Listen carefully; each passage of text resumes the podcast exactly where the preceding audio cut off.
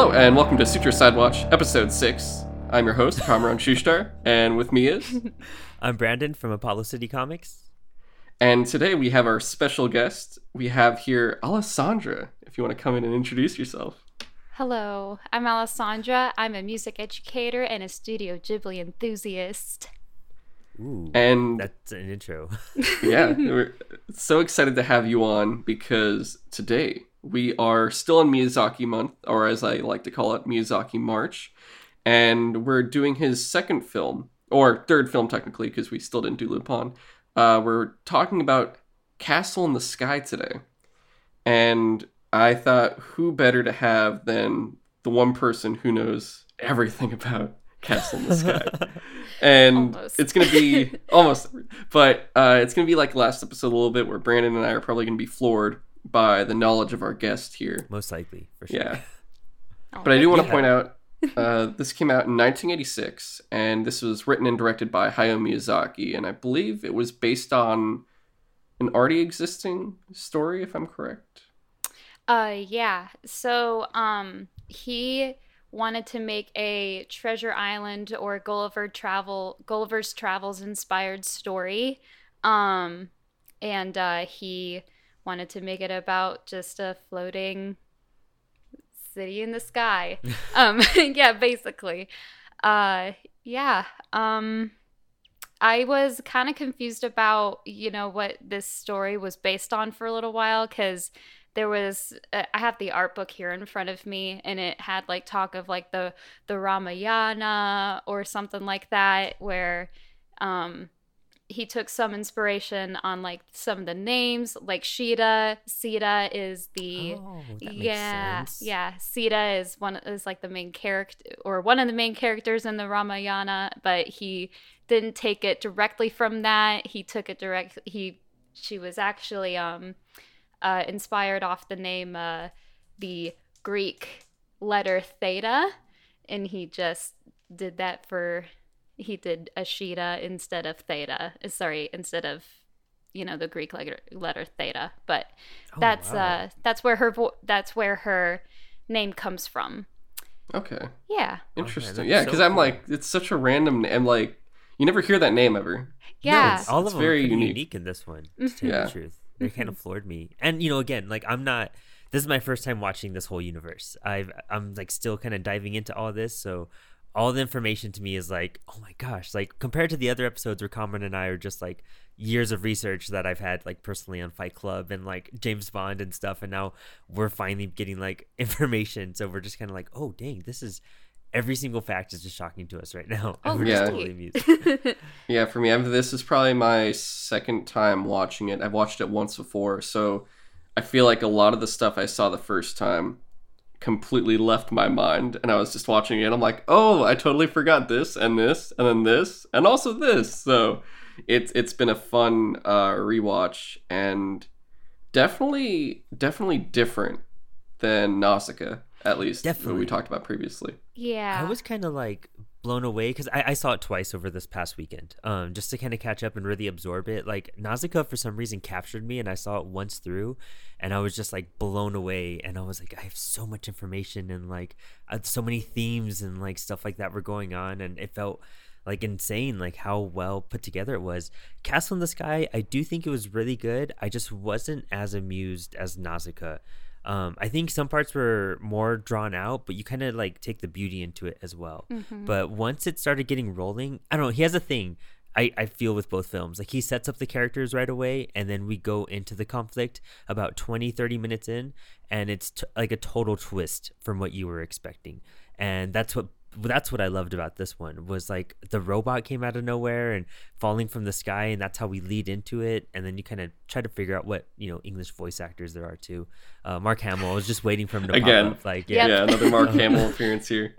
but it, it was kind of it was a lot slower it wasn't as thematic as nausicaa i think that's why i think that's what i was kind of expecting a movie full of like heavy themes like coursing like almost every two or three per act practically and this one kind of had like one or two really subtle ones that were strong and to the point which i guess he had his idea a bit more centered or something about this one but it is like brilliant imagination like without a doubt compared to anything we have here in the Western. Mm-hmm. Oh yeah. Yeah. Um, Brandon, you said you went. You said uh, something along the lines of like themat about like thematic. Um, you you talked about like the theme and stuff and how Mhm. in Nausicaa the themes were more gratifying to you.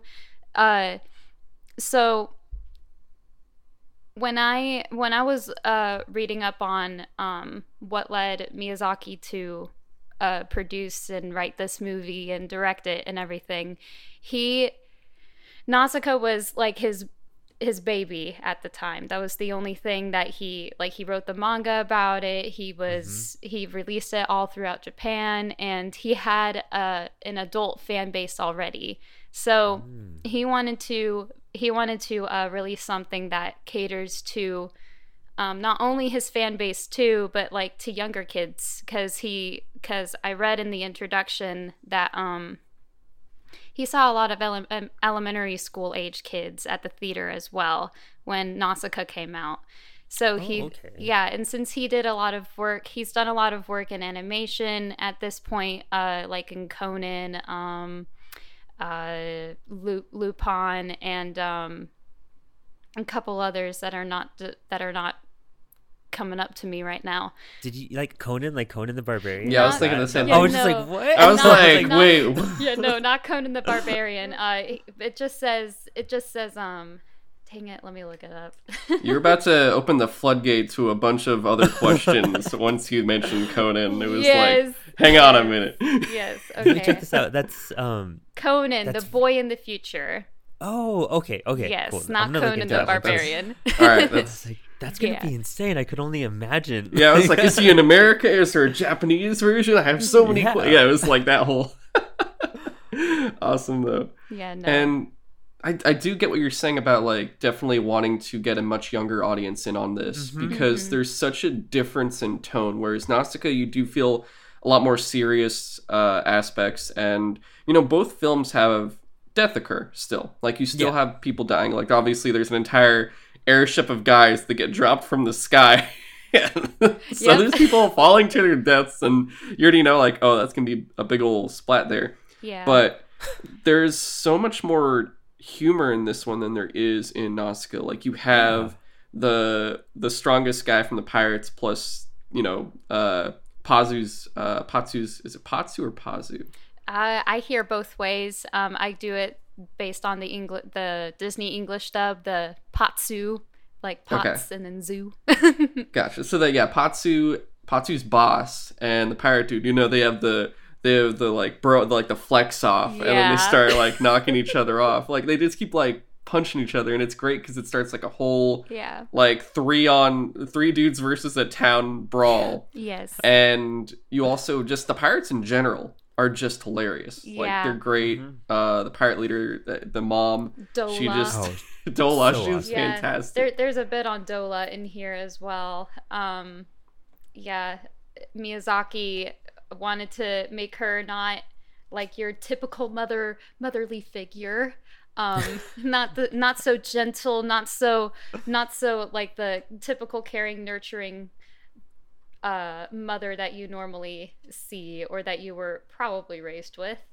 Um, goodness gracious, I should have labeled these. yeah because definitely you have the pirates are pretty much they're all her sons are adults Yes. and she and is there's like there's a bit about her three sons in this book too. Um oh excellent yeah.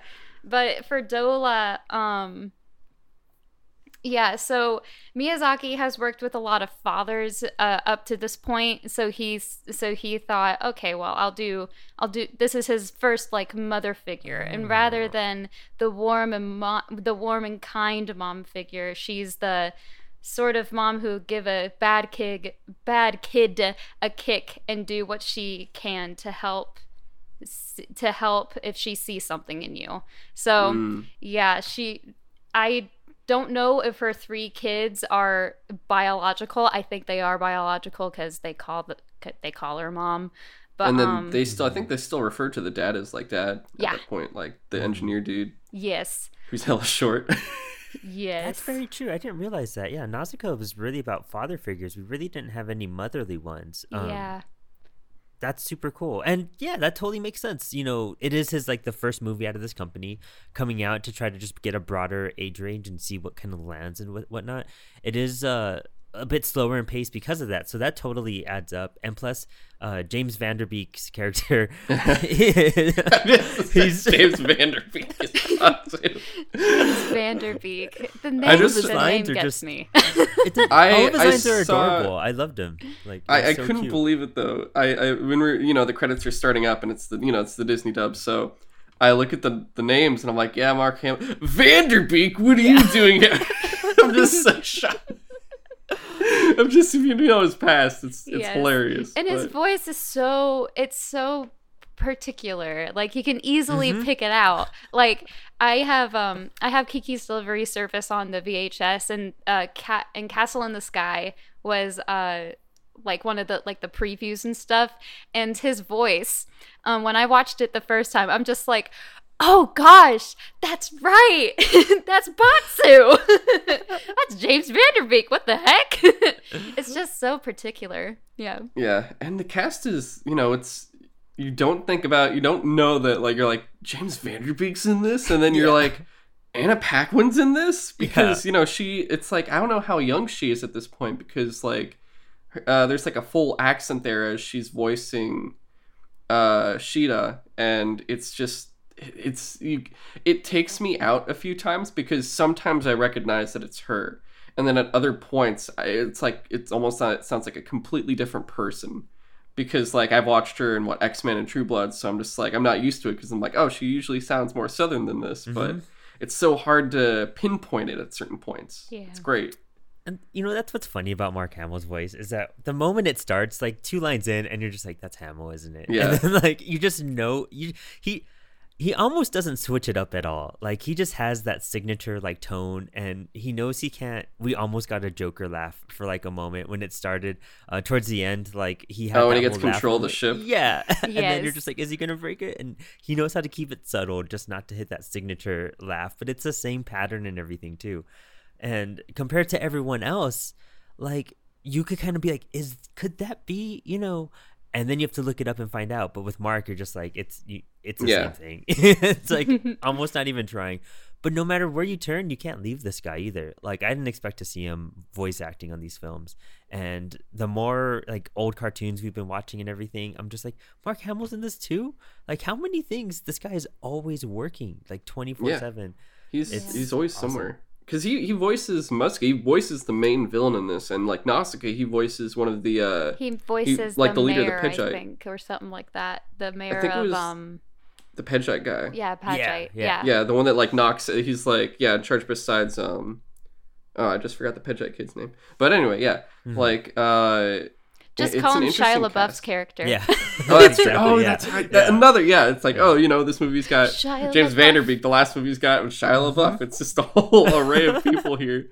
But one one character by voice I knew immediately was uh the, the general voice. Yes. Yeah, Stinky and Pete. Jim Sterling. Yeah, he's Pete from like every Mickey Mouse thing yes. or Goofy movie, if you want to say it. But I knew it just like. uh he his voice is so particular where you can just tell it's like that gruffy Pete voice where he's like, "Hey, Goof, what are you doing over here?" And uh, I, it's always funny because I noticed him before, like actually in like RPGs with like Elder Scrolls. I, I would hear him and I'm like, mm-hmm. "Is that Pete from Goofy Movie?" And I'm just like in a fantasy world stabbing people. I'm just like, "Pete, what are you doing here, stab?" But yeah, he's he's also all over the place too, and I'm very now curious, at least for these future, you know, eventually getting to these other Miyazaki films, and eventually, uh, you know, gonna start spotting and looking like, hey, is Mark Hamill in here? Is Jim Sterling in here? Are these guys uh, like how many people are reoccurring? But also, just like we talked about before with Nausicaa, it's it's so unbelievable how big of a cast they have here mm-hmm. of like big names and it brings in mind the dub because you look at it and you look at like the IMDb and it says Disney dub, and then you're like, Mm-hmm. Right, there was two dubs for Yes, Nausicaa. there were. There's two dubs for this as well. Yes, there is two dubs for Castle in the Sky. Uh, the first dub was released, um, and I put I put down like three different names because that's just what I saw. So it's so I put down 1980 English dub one 1989 Magnum Tokuma and Streamline. So I think that's like the name of the studio or something like that. Mhm. And then um, I put the name of the person who voiced uh, certain certain characters next to them, and none of them uh, I have ever heard before. Um, yeah. yeah. Doing a little bit of research, I didn't know anyone from that dub. Like at Yeah. all. I'd have, I, mean, I recognize maybe one or two of them, but the the rest, I'm just like, it's not nearly as popular. So when you stream it right now, um, is like the one on Disney the same one that as HBO Max? Can you find differences or the two dubs in different places? Uh, I have never found the. I've never ever found the first English dub. Oh. Uh, I've only found the Disney dub. Um, the DVD Blu-ray copy that I have is only the English is only the Disney dub. Um, it you can set it to Japanese if you want to. I know on the Blu-ray you can, but I'm, I'm not sure about um the DVD. But I know on the Blu-ray you can set it to the Japanese dub if you want. And um, there's actually so uh, I learned about this from a video that I watched by Captain Christian. Um, there were two. There were. There's two different releases of Castle in the Sky. Um, one with an extended musical score, and one wow. without an extended musical score. And that was because um, when before it was released in the states, um, they, uh, the pe- the person uh, the person was telling Joe Hisaishi, hey, um, you need to add more music to this because the Americans might feel a little uncomfortable with the amount of silence that you have.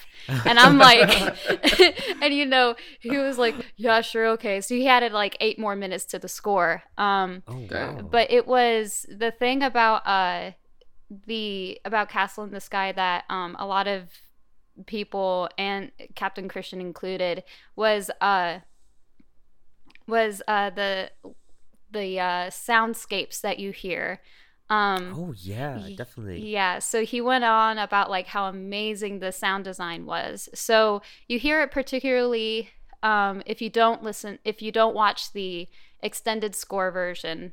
Uh, when they get up to the, when they get up to Laputa, uh, they um and they uh, you know they go around and they and they kind of explore a little bit, and then they discover that oh the oh Goliath has just gotten there and um, they ca- have captured the pirates and everything. You can hear like the wind blowing. You can hear them tip tapping on like the shoe. They're tip tapping on the shoes and everything.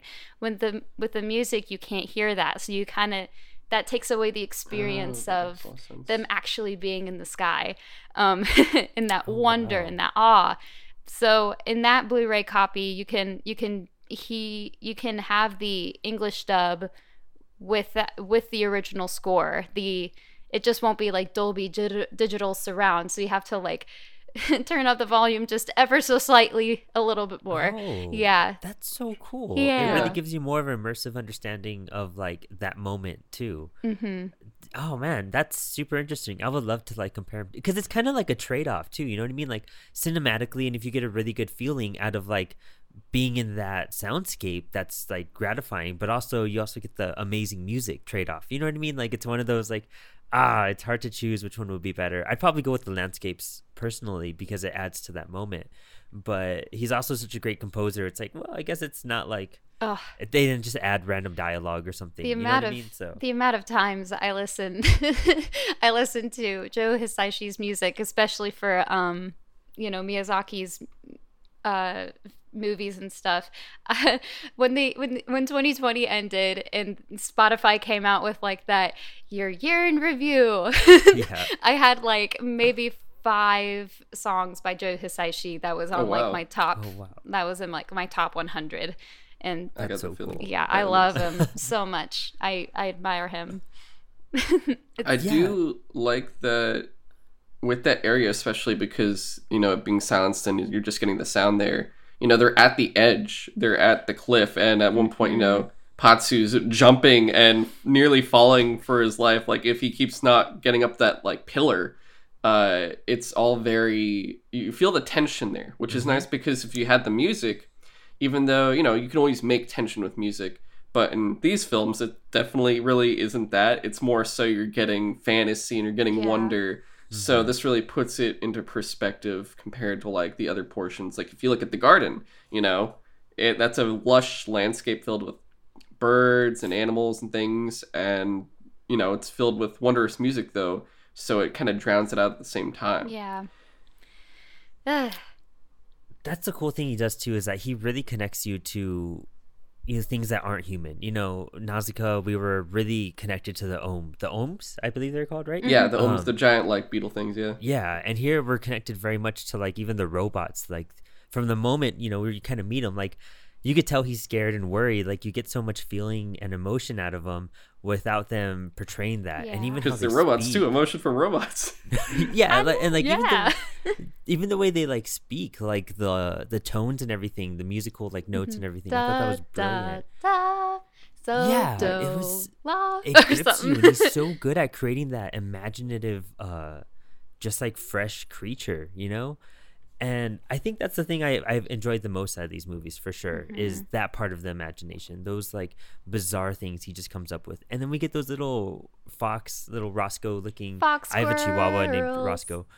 Yeah they're so cute. I love seeing them all pop up again. Like that was that was super awesome. Yes. Because you get one in Nausicaa, and I'm I'm like, wait, so I almost got into it. I started thinking too much. I'm like, so is this like there's a different world? Yeah. What's going on Yeah. here? And- no, no, no, no. I thought the same. Well, yeah, I thought the same thing. I'm like, is there like a universal connection here? And then, it, it, of course, Ty Googled it and he's like, no, Miyazaki just wanted it in the movie.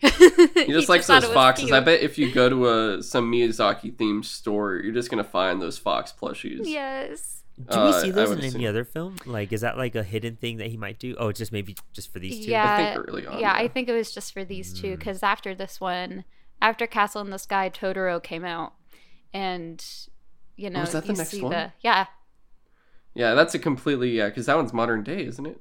Or it's not modern day, but it's like you know, kind of, it's just regular people. At yeah, that point. just regular people, Mm. and they're like, "Ooh, tree spirits, what?" yeah. Uh, Brandon, you'll see. It's it, it just, everything's gonna be completely different now. like you watch these two, it's like, all right, well, yeah, nothing's ever the same anymore. Oh, really? Okay. Yeah, I'm you'll see, yeah. Super curious because I'm probably going to continue this journey throughout the year. Find out in March 2022. Yeah, right. Yeah.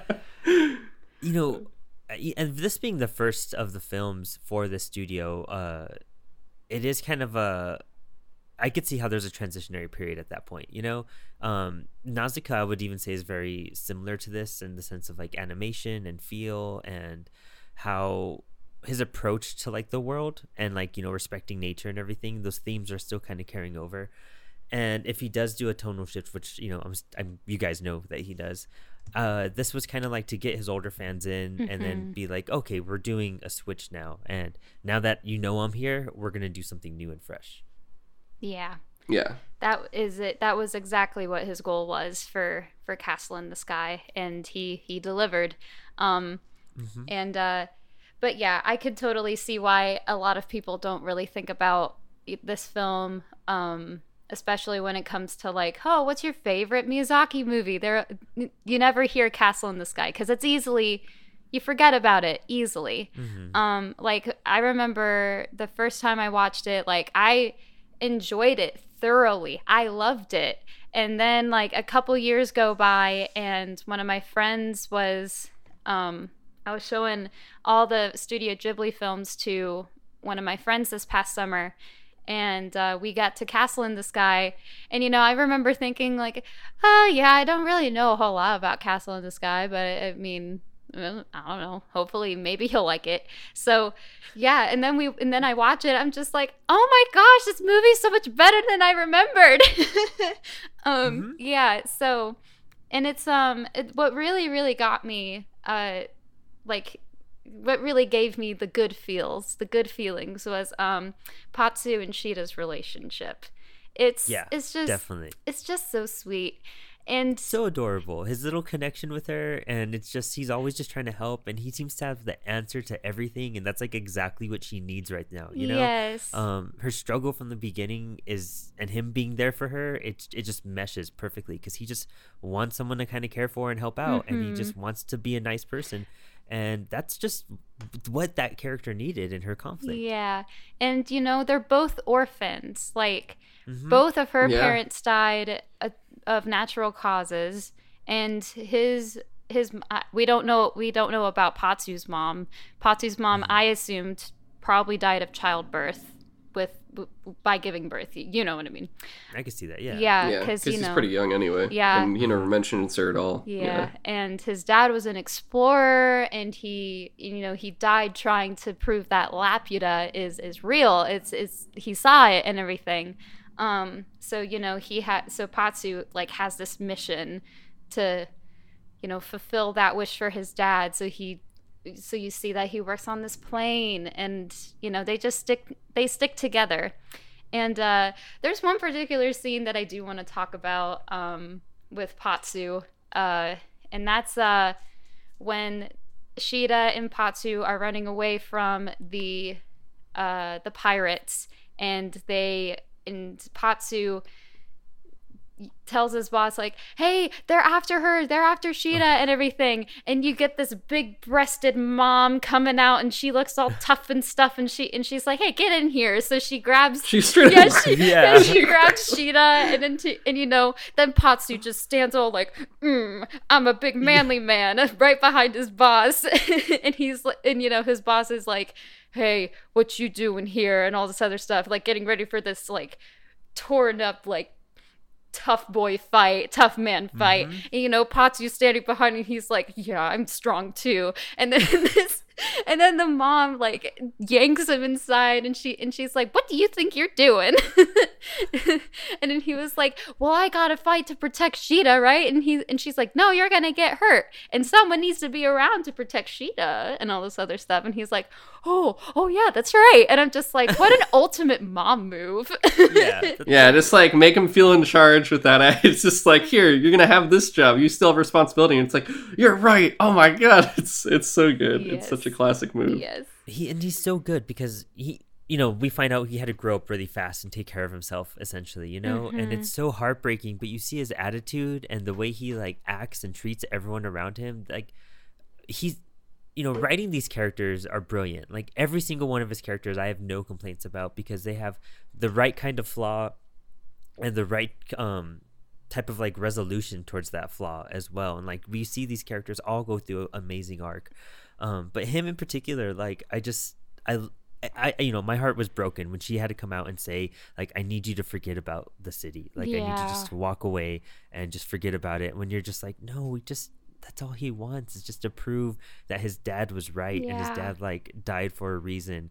And, like, that's, it just breaks you apart. And the fact that he gets to overcome all that and go there, like, you can see, like, how excited he was. And he had this, like, amazing girl that he's just, you know, head, uh, head over heels for and just viewing it together it's such just just a sweet moment Mm-hmm. and it's rare you got those one in animated films during this time in the 80s because at the time what we had like the heavy metal movie which is a totally different type of animation Great for kids. yeah and like Yeah. he-man and whatnot you know that's like what we had going on over here but then you go to this side and you're just like this is just meaningful and beautiful. And it's unless maybe there's like some indie films we really ha- or you know less known films we really don't know about right now. Um it's just totally unique. And even today i don't know how many films cover topics the way these films do. For sure. Yeah, because I think also at this time, like, even though it's one thing to always, I guess people don't realize too, like, w- when we call it the Disney dub, uh, it's Disney, I guess, helping them on the American side, doing like the voice acting and the distribution. Because if you ever look at those Blu rays and DVDs, you're going to see uh, Walt Disney on the back. And you'll see like it's part of that, but it's not. They're not owned by Disney or anything. Yeah. It's just uh, I think for that whole set of getting everything over, you're going to see that with a lot of the films, but they all are pretty much like that, but they're not really affiliated. It was like a contract at the time kind of thing, where it's like a one shot. Uh, because obviously, you know, you can watch it now on HBO Max, which is Mm-hmm. not it's like Warner Brothers, so Mhm. there's no real connection there. But just that Disney did that, and also at the time, you know, it's the '80s. I think Disney was at a darker point, like they hadn't entered the Renaissance era yet Yeah. for their films, so they're at what like Black Cauldron, which is still underrated, I would say, uh, and also like uh, I think like Aristocrats, Aristocats, and um. Oh, I forget what I like Rescuers Down Under and Yeah. stuff. Like you have those, but there's not much else going on. Like they they haven't entered that, so you do have that on the eastern side, where you have this kind of coming in and filling that for all ages void uh, going Mhm. on here. Just like I mean, not Nausicaa, I guess, but you know the films that come after too, Mhm. like Totoro and whatnot. But it's just an interesting time. I don't know. 80, 80s is a very peculiar uh, spot in animation, I would say for sure Yeah. because a lot of things start and end all in that era, and then Yeah. it's like a completely different world before and after. hmm Yeah, and it was all very much. I mean, this was still the time of hand animation, you know, primarily. Like we had almost like zero graphics or you know computers at all, Yeah. and I think that's what makes these films just stand out so much more because of that. Mhm. Uh, and you s- mentioned before when we were talking, you had info on some of the animation. Things? Yes, yes, I do. Yes, I do. Who do I? Um, I'm I'm digging for it right now. Um, I'm I'm super curious about this. Um, Yes. so I should I should put this disclaimer in already. I do not work in animation. The amount of old-fashioned animation that I know about is um uh, Disney introduced me to it. Uh, it was actually I think it was my VHS copy of Sleeping Beauty that had like this like post-credit sequence of like um hey, this is how Sleeping Beauty was made or something like that. And they Oh, showed yeah, us uh, tapes used to do that. yeah. Oh, yeah. and they showed us um the the layer thing um and they showed us like the layer thing and how like I don't know how far apart they were, but you would put them in these sliders and the camera would be back and you know, you would put the layers where you want them to be. So like you would have your you would have your sky, you would have your mountain and you would have your house and you would use the camera to kind of pan in or pan out or use it to Oh wow. move how however you wanted it to the um so the part where that i want to talk about is the and there there's like i, I believe if i counted correctly there's like four different uh, animation techniques that were unique at this time um Hmm. that Miyazaki used to uh, for Castle in the Sky, and one of them was uh, when the crystal glowed. As she was falling out of the sky, he used a technique called um, I'm moving the mic. There we go. Now I can No read better. Um, uh, he used three types of transmitted light and lith film work. Um, so the first one was transmitted light, and then colored transmitted light, and and uh, special transmitted light. So I'm just going to read word for word what it says because you know they explain it best. so the transmitted light is uh, Sheeta and the background sky are filmed without the light first, um, and the filmed is wound back only and only the transmitted light is double exposed. So you have the cell where only the where only moonlit Sheeta is filmed, and you know she's just dropping from the sky, and she has like her hair whi- whi- whistling back or something like that, and you have a cell where the where the um light will shine, and that's just the white Oh, light. Wow. Um, yeah, and that's just the white light. And uh, then they do the color transmitted light. So this is a special technique devised to overcome transmitted light's weak point. The transmitted light area is blackened and just just like in the first pass at filming, this allows the transmitted light to spread well. Um concave mask of transmitted light. You also need a convex black mask so that so the work is doubled. Okay. Um, so what they were talking about there was the uh so the color transmitted light, you have the cell that's all cut out and that has like the white light, the initial white light coming in. And then the second cell would be like I picture it kind of like semi-transparent um where like you have the cell that's like kind of bluish and that has like that kind of Mm. sprouted outline um and that would be the initial one to take it into the special transmitted light. So the special transmitted light is the light where um, the light will reflect off her face and um, uh, i'm trying to find the best way to explain it. So uh, so they say that it's basically the same as the color transmitted light but now the work is done with the light source itself when the film when filming the second time. So the film is lit indirectly with christmas tinsel beneath the filming platform. Christmas tinsel, yeah i know. Uh filming platform to make the light shimmer. Um That's so cool. Yeah. just super so- interesting. yeah Yeah. I, I just wish that I could, because I had Ty explain it to me yesterday, because he he's more familiar with like the old fashioned animation stuff. I only knew about like the oh you put the sheets here and you put do the camera work and all this other stuff. I'm like, what is up with the light thing? so no, for reals, me too. yeah. Yeah. so Ty explained it to me as simply as he could. So I just took it as like, okay, the transmitted light is the outline of how the light is gonna shine, and then the color transmitted light is the more opaque looking uh cell and then the special transmitted light is where is how the light is going to reflect off her skin and off of everything else um yeah they have like a whole thing here.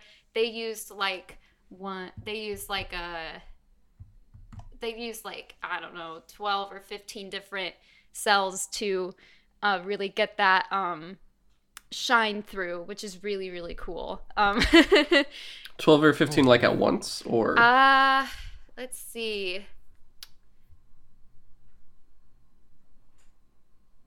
Cause that's like that would be what a lot of different layering, right? Yeah, I think yeah, I think it, they um, I yeah, I think it would be. I think they used it all at once. I'm trying to speed read here. Uh, For sure, no worries. Yeah, because I'm I'm only on the audio side of things. I'm like when it comes to visuals, I'm like, uh, huh? Yes. What's going on? No, so I get that. for That's so sure. cool. Oh yeah, I'm just you know, I was even looking at stills from Nausicaa and how he had the um the ohms move and it was the same thing and I was trying to understand what he meant, but they were layers on how like of the creature's bodies so they'd have to film it really like intensely for and kind of duplicate them at that point yeah. but the way it moves up and down they had different parts of them and it's like six different sheets and they kind of have to move them in the right order for it to make that movement Mhm. and now that makes sense to me because of this like and how they have to adjust the lighting for different moments and everything Yeah. That is too cool Yeah. oh wow So reading up a little bit more about it, they have um yeah, so they did like the they, they, they did the layering type of thing. So cell A and so cell A and cell A apostrophe, I'm just gonna call it A1. Um so cell A is moonlight colored Sheeta and cell A1 is Aetherium crystal colored Sheeta. So that's when the uh, crystal is like about to glow. And then um Oh. So that's the same picture as as cell A. Um, cell B is the Aetherium crystal reflection, and cell C is the Aetherium crystal itself, which is normal coloring. Cell C1, Aetherium crystal itself, black coloring. Cell C2. Uh, Aetherium crystal itself transmitted light mask. So they had three different cells just for the crystal, with Wow. a with a shadow, with like just its normal blue and then the shadow uh and then um and then like the cutout version of where the light is going to reflect and stuff. Cell d is the aetherium crystal emblem area. Cell f is um, black colored shadow for double exposure shadow. And cell f1 transmitted light mask for light beam number one. Cell g female mask for light beam number two, cell G1, transmission mask for light beam number two, and that's it.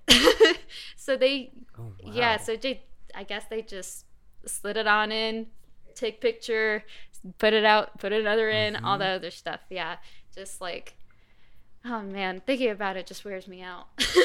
No, I can't even imagine, like- this goes back to what we were talking about last episode because this is a two-hour film. Like, Yeah. just animation films, you know, here, especially in the Western, were never more than like 90 minutes max, you know? Um, and that's a push. That's a huge push. Um, but I'm thinking like 70, 80 minutes or something. And these are all very, very long films with, you know, epic scenery, you know, and I guess that does make sense. They really spend a lot of time on the scenery and showing that. And I suppose that might be an easier way to one kind of take up time and really like admire the artwork that was put into the craft but also you know it takes away from all the movements they're having to do. Uh, but even then they always have like flying machines and like helicopters of some sort and whatnot. So that's like a lot of little movements going on within one screen so even then even the you know the simplest stuff they can do it's super crazy and they have tiny bugs um, flowers moving everywhere like that must have been insane to kind of work with They have uh they have that that leads me on to my next animation thing, something called the flaptter test. oh wow Yes. Fla- Flaptter? Flaptter. Yes, flaptter test. Um so uh this was the um oh dang it, what did he call it? I think he machine that fly, flies around. So it's the so I think that he wanted to call this this particular flying object the ornithopter, but they call it a flaptter in the film. and he said he says this: the ornithopter is an actual word, but no matter which way you look at it, the flaptter is shaped like an insect. So I couldn't very well call it an ornithopter. So I was left wondering what to do. It flies by flapping furiously, so I combined ornithopter with the word flap, and it just came with flaptter. And that's, That's the so that's the vehicle that the pirates used when they would leave uh, the ship, right? Yes. Because the the sound for that was also really interesting because the 1st time they utilize it, I was I'm not gonna lie, I'm like watching it late night. I'm like laying down watching it, and I, I just hear it because I have headphones on, so I'm just listening to it from, from my headphones, and I just hear like mosquito, and I'm just like, ah, Jesus Yeah. Christ! I'm like, Yeah. oh my god. So it was uh, that was a very unique thing to do, and uh, the sounds they did use, I was very much like too real, too real for me, man, Yes. especially at night. the crystal sounds were some of my favorite. and oh, it was fantastic. That was just too interesting, and it really like tells you it's something unique and totally not from like that world in a sense. It feels very alien, you know. Um, but overall, yeah, I mean the soundscapes, everything about this one, it's it's it is a great film. You know, uh, it's one of those things like you can't really knock on it. Like it's it's not Nausicaa, but that doesn't mean it's not amazing. Yeah. You know, but Nausicaa is like mind blowing.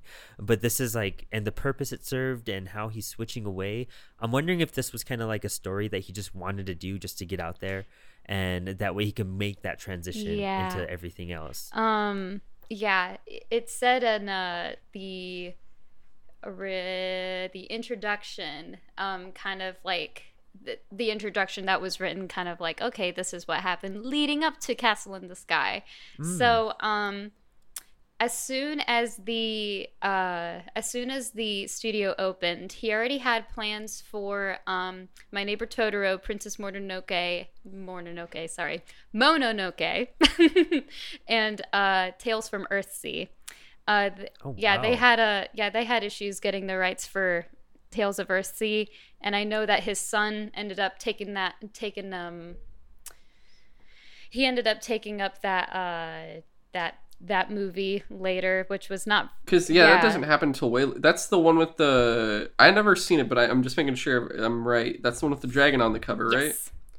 Okay, Yes. yeah. So I never, I still haven't seen. Yeah, it. I haven't I haven't seen it yet either. I'm still making my way through the Takahata ones for that studio that um Takahata did for Ghibli. Uh but yeah. Oh, and they have a thing in here about uh um about where the name Ghibli came from. Would you like to know that? Oh. yes. I never. Yeah, I'm always. I just think of Jello for some reason. I don't know why. well, Ghibli does sound very mushy, um, and very Jello-like, so I don't blame you. So, um, they gave it the name Ghibli after a World War One Italian fighter plane and a hot wind that blows in Africa. so, Wow, that is so cool. Yeah. That makes so much that just makes me think of Porco Rosso Yes. because of that. That makes so much Yes. sense. Oh my Um, god. and it that's goes with everything. He seems to have some sort of unique flying machine Yes. with everything. That's so cool. Yeah, he uh, that's um that's kind of his bread and that's kind of his bread and butter. Uh, with all the um, uh, uh, concept art of like the tiger moth and the Goliath. Uh, he has all sorts of concept art of the flying objects in this in, in the art book. That um a lot. He went so far as to give them like numbers, like blueprint sort of numbers, to uh really give um the the uh the team sort of like an an understanding of like how this object flies and how this object works and you know it's really those little details that I'm like man if I and you know I I kind of admire all animators for this and um but you know for Miyazaki in general he just takes that extra step that extra detail of um hey for all you logical folks out here here's how this works if you actually like look at my blueprints here this is how everything works um Oh, wow. yeah so that is mind blowing. That is so cool. yeah it's yeah and uh yeah he just he goes above and beyond with all the little details uh, even as so like going back to earlier you were talking about um just the little details. Every character even background character you just feel like that he had that they all have a story and that they all have um a personality that ties into the story somehow. So yeah it's just it's those little details that that just makes you really like uh, Miyazaki's movies a little bit more so Yeah. Oh, yeah, no, definitely. definitely. You know, it, and as like an introduction for me to like this whole universe, I think that's a, a huge thing I appreciated. Mm-hmm. Was just you can see the effort and the hard work and the thought that went into everything, and no nothing is wasted, and that's super hard. and it's Um, wonderful that you were introduced to this universe because you haven't seen Spirited Away correct No, none of No, them- this no, is his yeah. second Okay. movie, Yeah. pretty much. See, that is awesome because a lot of people they're like, you know, that was while Spirited Away is an amazing film. I'm not knocking Spirited Away um, at all, but it's really wonderful that you're being introduced to this wonderful universe uh, with the two most like forgotten films that Miyazaki wrote and he Oh, directed wow. and everything. Yeah. So it's wonderful that you've that you're being introduced to this wonderful universe through these two films. Um, and who boy, you're in for a treat. Uh, so I'm so excited because like Nausicaa was just oh my I, I would rewatch it again right now like it's so good Mm-hmm. and I'm glad I got to see Castle in the Sky twice because it's just you know little lines that you kind of look over like between the two and everything and like performances or you know small details you pick up the second time around you're just like wow this is just flawless like when you think of story and I, I think of story a lot as like um lessons that teach you like survival you know? And Yeah. these films are all about that. And it's an epic and you kind of just it's immersive and it's hard to get that. And you get such a great conclusion to each one. You're not kind of just left like something you need to binge you know? Like you feel very satisfied after finishing one finishing one of these films and you're just like that was I, I feel different. Like i have a new mindset. Mhm. and it gives you like new information to think back on you know? Yes, they make Um, you think. You have a new yeah. They outlook. really do. Yeah, Yeah. you have a new outlook on the world. Um, Mhm. Every yeah, every Miyazaki film that you watch, you have a new outlook on how you view things. So yeah, I definitely feel like because majority of the people that when they get introduced to Miyazaki, they're it's really yeah, Spirited Away and Mononoke, right? Those are like the main two. That's like everyone's first uh, for Ghibli movie for the most part. Uh, For me, it was uh it was well Kiki's Delivery Service was my introduction into That the was the world. other one. Yes, Yeah. into the universe.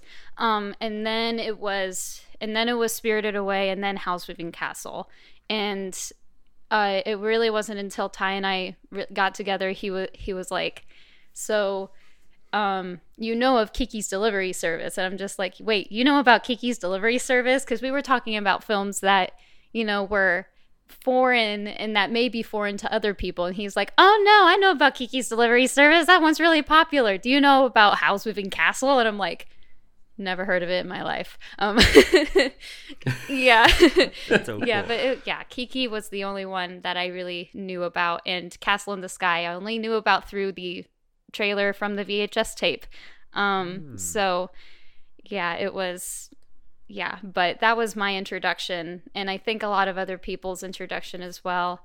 Um and uh yeah, but you know, Ty watched Spirited Away first. A lot of people watched Spirited Away first and um uh I do think I know I'm kind of veering off track here. Um I no, totally. yeah, I Yeah. think Spirited Away is amazing, but I do think like if you take away Spirited Away and you you know watch all the other ones that Miyazaki has what has that Miyazaki has made, I really think that you know you would find more appreciation in all the other films because yes, hmm. Spirited Away is awesome. It's amazing. I'm not saying it's overrated. It's not overrated. It's awesome. It's amazing.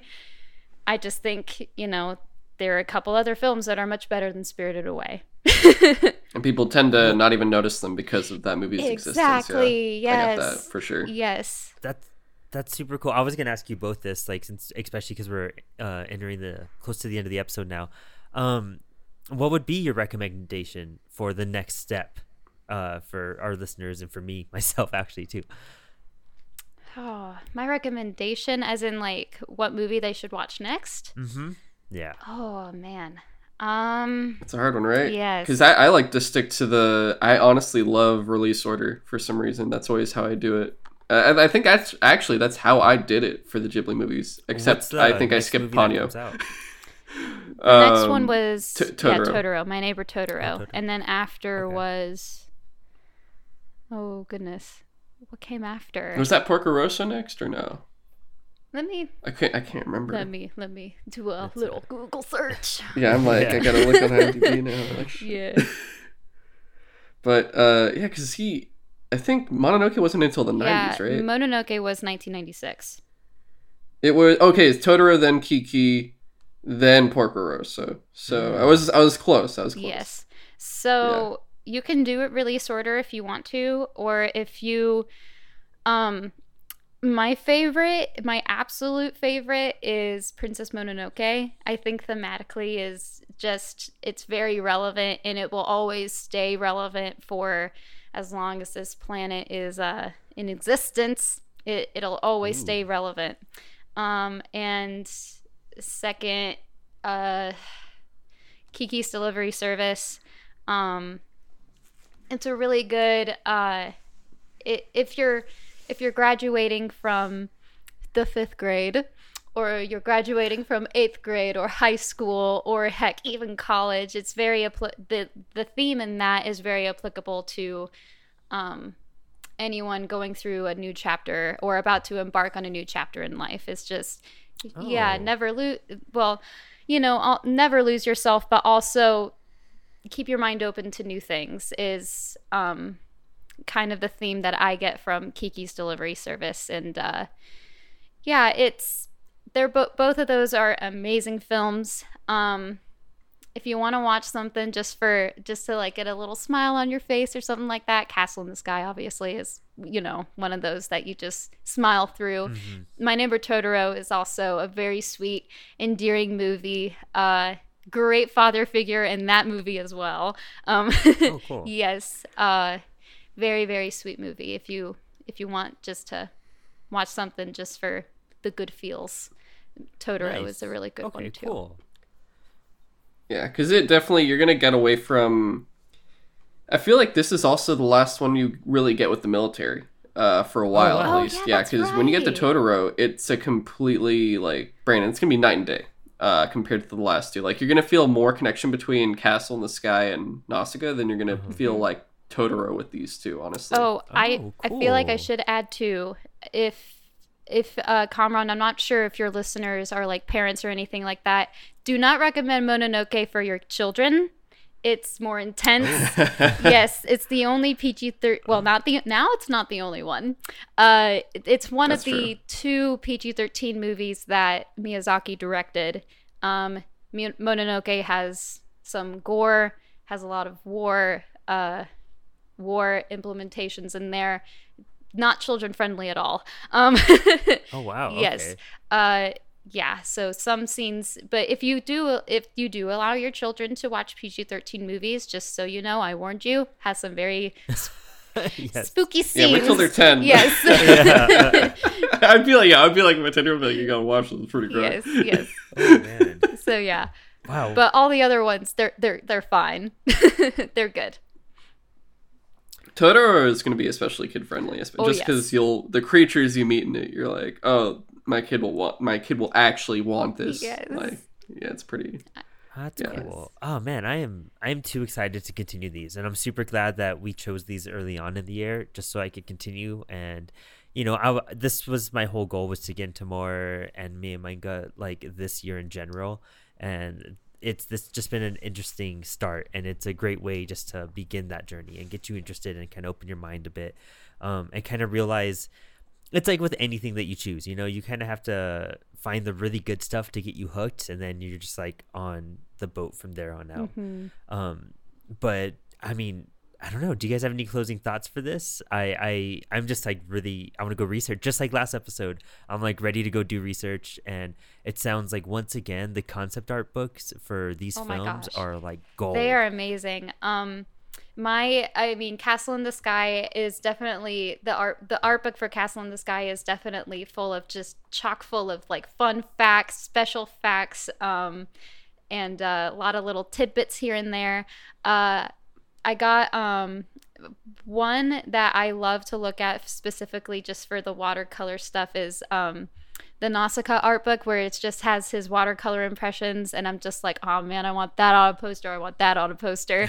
Um the most beautiful one I have is Howl's Moving Castle. I really like that one. So yeah, it's very, very, very beautiful. Learned a lot about anim- computer animation from that as well. So yeah. Oh wow, Mm-hmm.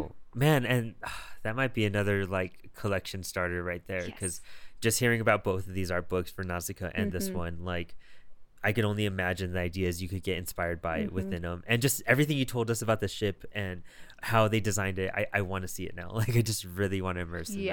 Yes. I honestly, watching it again uh, last night, I was like trying to look up and find the Blu-ray collection of the movies. I'm like, oh, I, I need to, I need to have these, but There's a uh, Very worth owning. Yes, yeah. there's steel. There is uh, there's steel back copies of all the Miyazaki movies, and I mean we have all of them, but now I just want the steel ones because I'm just like, okay, I just I just want to have these as my own and not to put up in the bookcase in the back. Yeah. But Wait, wait, wait. So there's like the regular Blu-rays, but now they have the steel cases.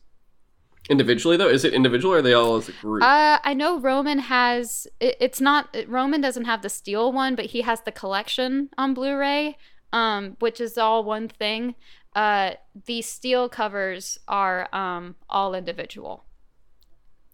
Okay, I might. I I'm, this is gonna be where it's gonna be hard because I'm like, do I want all of them or do I want to just then get steel cases for the specifics and I could live without like all of them specifically? Because if if it's up to me, I'm probably gonna for, Mm-hmm. like the first one I'm getting would be Nausicaa and then probably Yes. Porco Rosso and Mononoke after that. Oh, but- and there's some cool collections. All right, I can't even. because for me I, i'm excited because this has been like just briefly like this whole you know we've been in our houses for like a year Mhm. now like actually a year it's been officially a Mm-hmm. year and through it i've had a very very big japanese kick going on because like i played ghost of tsushima Mhm. i've Right. been showing everyone godzilla films again oh, which and I have watching, been like- enjoying immensely, by the way. I'm glad you Yes. haven't. Yeah. and like going through Miyazaki, yeah, there's so many different instances. Plus, like watching Gundam and other animes and stuff. Uh, I've been wanting to go there so Mhm. badly right now, and at least like you know I'm in San Francisco, and I'm probably in the biggest Japanese part of the country Mhm. at this point, and I haven't been to our Japantown, which we're very famous for Mhm. uh, in quite some time, and I know they have some amazing shops there as well as one that may have these like steel cases and stuff. So I'm just like, oh man, Oh, now I gotta, I need to go over there, get the Nausicaa manga, get the steel cases for the a few of these. Like, Yes. I, I just need to, Mhm. I, I need these, yeah. And this wasn't like based on a manga or anything. This was like his own story that was like straight to yes. film. Um, correct? y- it was inspired by Gulliver's Travels in Treasure Island, but uh, Mm-hmm. yeah, all of this is his own. It's his own original thing. Um, How one more plug-in. If I mean, say you do watch all the Miyazaki movies, which are fantastic, but um, uh, movies that are directed by his partner uh, Isao Takahata, they're also Mm-hmm. very, very good. Um, there he has a very different storytelling style, directing style. Um, but uh, the Tale of Princess Kaguya, very very good. Um, if you ever need a good cry, Grave of the Fireflies is also. I have not seen that, and everyone tells me that they Uh, cried during that film. Yep. Uh, yep. I had to pause the movie probably two or three times just to recollect myself. It was Oh my It was- Because that's during that's set in World War II, yes, right? That's gonna be uh, during okay, the bombings of. World War. Yeah, the Mm, bombings yeah. and stuff. It's it's intense. Uh, Ty put it nicely this way. It's it's a hard watch, but it but you should watch it. It's hard it's hard to watch though. It's important. Yes. Yeah. Nice. Understandable. cool. For yes. sure. And one Yeah. more. Ty and I watched Pom Poko. Oh, that's hilarious. If you ever need to see raccoon testicles engulf anything, it's it's hilarious. I think you yeah, I think you'd also oh my very gosh. much enjoy that. Show your kids. Yeah, show your kids that. Uh, it is kid The friendly. kid's just like, I get it now. I get life. I understand. I know what I have to do, mom. Like, what? Yes. Oh Yes. But yeah, if you want to dabble into a little bit more of the Studio Ghibli universe, you can. Uh, uh, films by Isao Takahata is also very, very good, and Whisper of the Heart is also great. But I mean, we're talking about Castle in the Sky, so I just No, for sure. No, it's okay. Miles Miles took us on a, a whirlwind of different animes that weren't even in the Ghibli house. It was like Yeah. completely different, so it's all Yeah. good. yeah. I have like just so much homework to do now. I'm Right. I'm excited. Brandon's being introduced to the East and he can't believe it. Oh, yeah, like it's I started sometime last year and then like this was just the perfect Mhm. transition point once we made this show. And yeah, like I said, I'm glad this happened now and not like in the summer where I'm like I could have been watching and reading all this stuff this entire time. Like it's uh I'm super excited. This is cool stuff. Yes. Um and uh, so much information. Thank you so much for coming like prepared because again, I you know, just like last episode, I did some research, I did some understandings, but I wasn't as fluent as I was with like all the Bond and David Fincher stuff, and this was just super educational um, for me. So I'm so glad we got to have you on here today. of course. Thank you for having me on. I enjoyed myself immensely, and if you ever want to have me on again, I I totally say yes. So Excellent. Yeah, because Yeah. this is your this is your podcast debut. This is your very first podcast, it right? is. It's my Oh, first wow. podcast ever. Um, and uh, I hope I did a good job. No, Definitely. yeah, definitely. And you like had us in awe the entire oh, time. I'm- good. I just I'm gonna spend money now, so thanks for that. No problem. Go Yeah. get some content. Yes. oh, Car- Carlo's gonna be very happy. Yeah, Yeah. his girlfriend's gonna be very pleased that he's spending more money. I got more books. um, But yeah. Uh, also, I'm probably at the end. I have to correct it now because I realized I said episode five when it's episode six. So that's gonna be a, a Oh, quick cut in, Yeah, cut out. Yeah, that's so I'll have right, to yeah. cut that out. it's But good. Alessandra, where can everyone find you? Oh, so um, uh, when is this? So first of all, my Instagram, my Instagram is aharms11. If you would like to follow me on Instagram, but it is set to private. So whenever this episode airs, I will make it public so you can start following me.